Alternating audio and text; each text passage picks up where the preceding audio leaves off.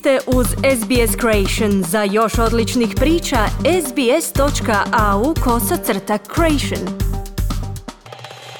Radio SBS, program na hrvatskom jeziku. Ja sam Mirna Primorac. Vrijeme je za redovni tjedni osvrt na najvažnija zbivanja u Hrvatskoj, po izboru naše suradnice Klare Kovačić. Sabor izglasao povjerenje novim članovima vlade. Milorad Pupovac o neslaganju predsjednike države i premijera. Opskrba plinom nije ugrožena zbog rata u Ukrajini. Europska unija treba zajednički sigurnosni sustav. Osoba tjedna je Lucija Žuti. O naglascima tjedna s Klarom sam razgovarala malo prije početka našeg programa. Dobro jutro, Klara. Dobro jutro. Danas bi se trebao okončati proces rekonstrukcije vlade. Nesumnjivo tema dana, ali i tjedna.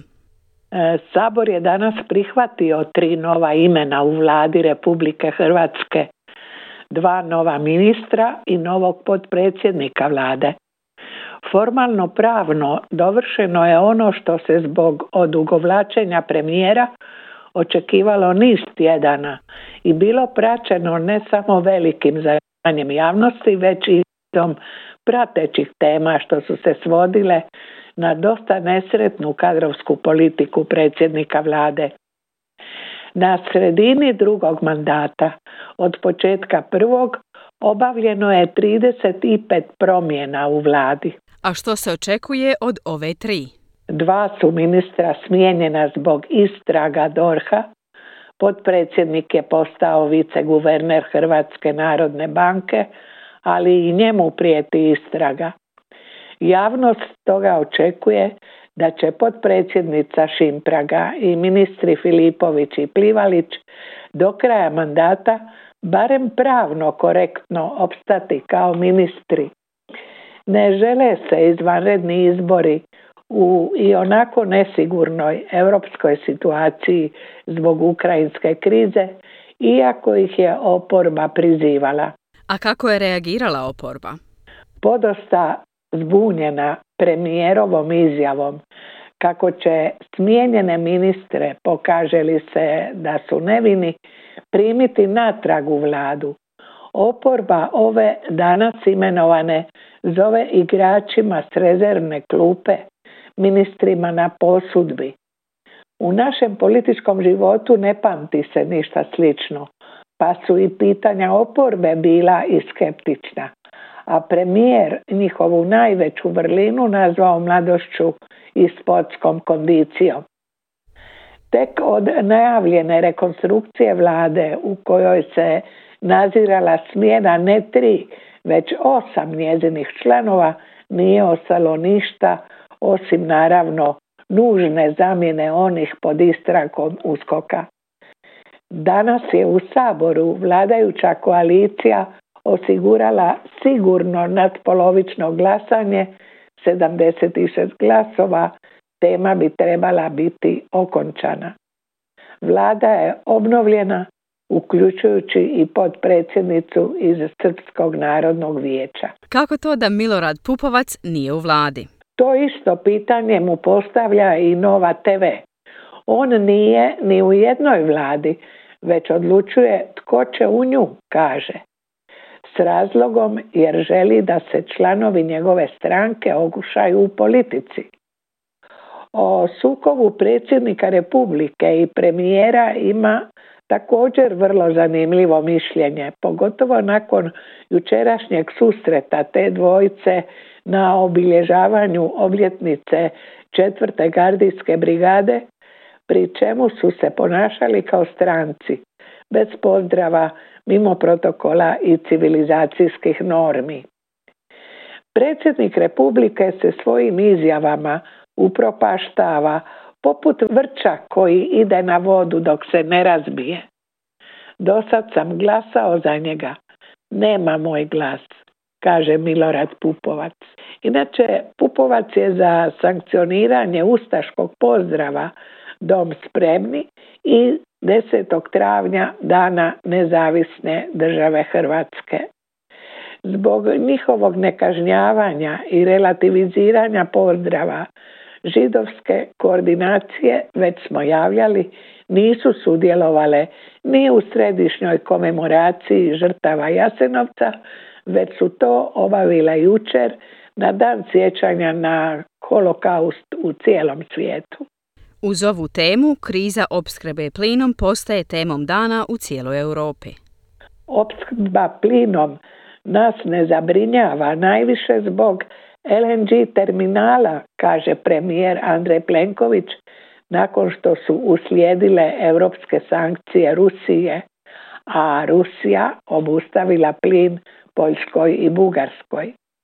Tek 20% plina godišnje, a trebamo 3 milijarde kubika, dolazi iz Rusije. Preko Mađarske i opskrba teče posve normalno.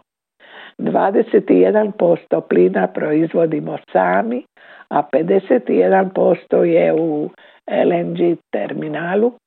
Na vrijeme smo osigurali alternativni pravac, kaže premijer, ni opskrba ni grijanje nije upitno. A što se za Europsku uniju ne može reći? Točno. Mi još uvijek kupujemo plin u eurima, istina, skuplji za 20%. Neke članice pristaju na plaćanje rubljama, Francuska to još uvijek odbija, Njemačka se priprema na prekid isporuke ruskog plina.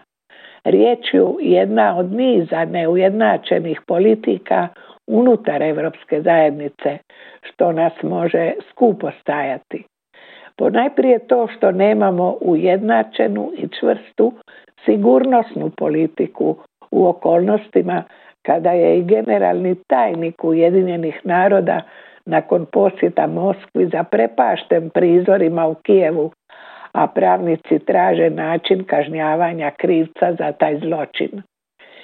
Pitanje svih pitanja postaje hoće li i kako Europska unija pristati na zajedničku, jedinstvenu i čvrstu obranu i čuvanje vlastitog integriteta dovoljno autoritativno unatoč svih prijetnji. A zašto je Lucija Žuti osoba tjedna? Radila je i portretirala kupce. Bila promatračica i pamtila razgovore. Lucija Žuti završila je grafički odjel Akademije likovne umjetnosti i bez posla i novca postala prodavačica kruha. Pekarnica u kojoj sam radila se zatvorila, danas radimo u trgovini s prirodnim kremama. Čini se da nisam daleko otišla, smijući se govori.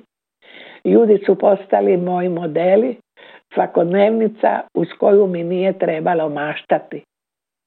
Kvartovski mladić je ležerno govorio o svojim ljubavnim avanturama, drugi o teškom životu, stariji čovjek o umrloj ženi. Često je i plakala uz kruh i krafne na polici. Osjećala je titraj uznemirenosti kada bi došla suseda kojoj je vratila 25 lipa manje. Nekima i lipe znače mnogo i uistinu nemaju za kruh. Danas radi na poslu gdje dolaze bogatiji, gdje nije problem dati 300 ili 400 kuna za bočicu seruma za lice. Slikaricu je posao u pekarnici osamostalio, u trgovini s kremama učvrstio. Ne odustaje, ostaje slikar života. Crteži, zapisi, anegdote, likovna sjećanja Lucije Žuti sabrana su u zbirci Moj pekar. Danas sam sretna što sam imala prilike biti tamo gdje nisam htjela biti. Promijenio mi se pogled na svijet. Ukazao mi se neki drugi svijet, kaže. Prodavačica i akademska slikarica Lucija Žuti večeras u galeriji Matice Hrvatske otvara izložbu Moj pekar. Čestitam. Hvala Klara i lijep pozdrav. Hvala vama. Kliknite like, podijelite, pratite SBS Creation na Facebooku.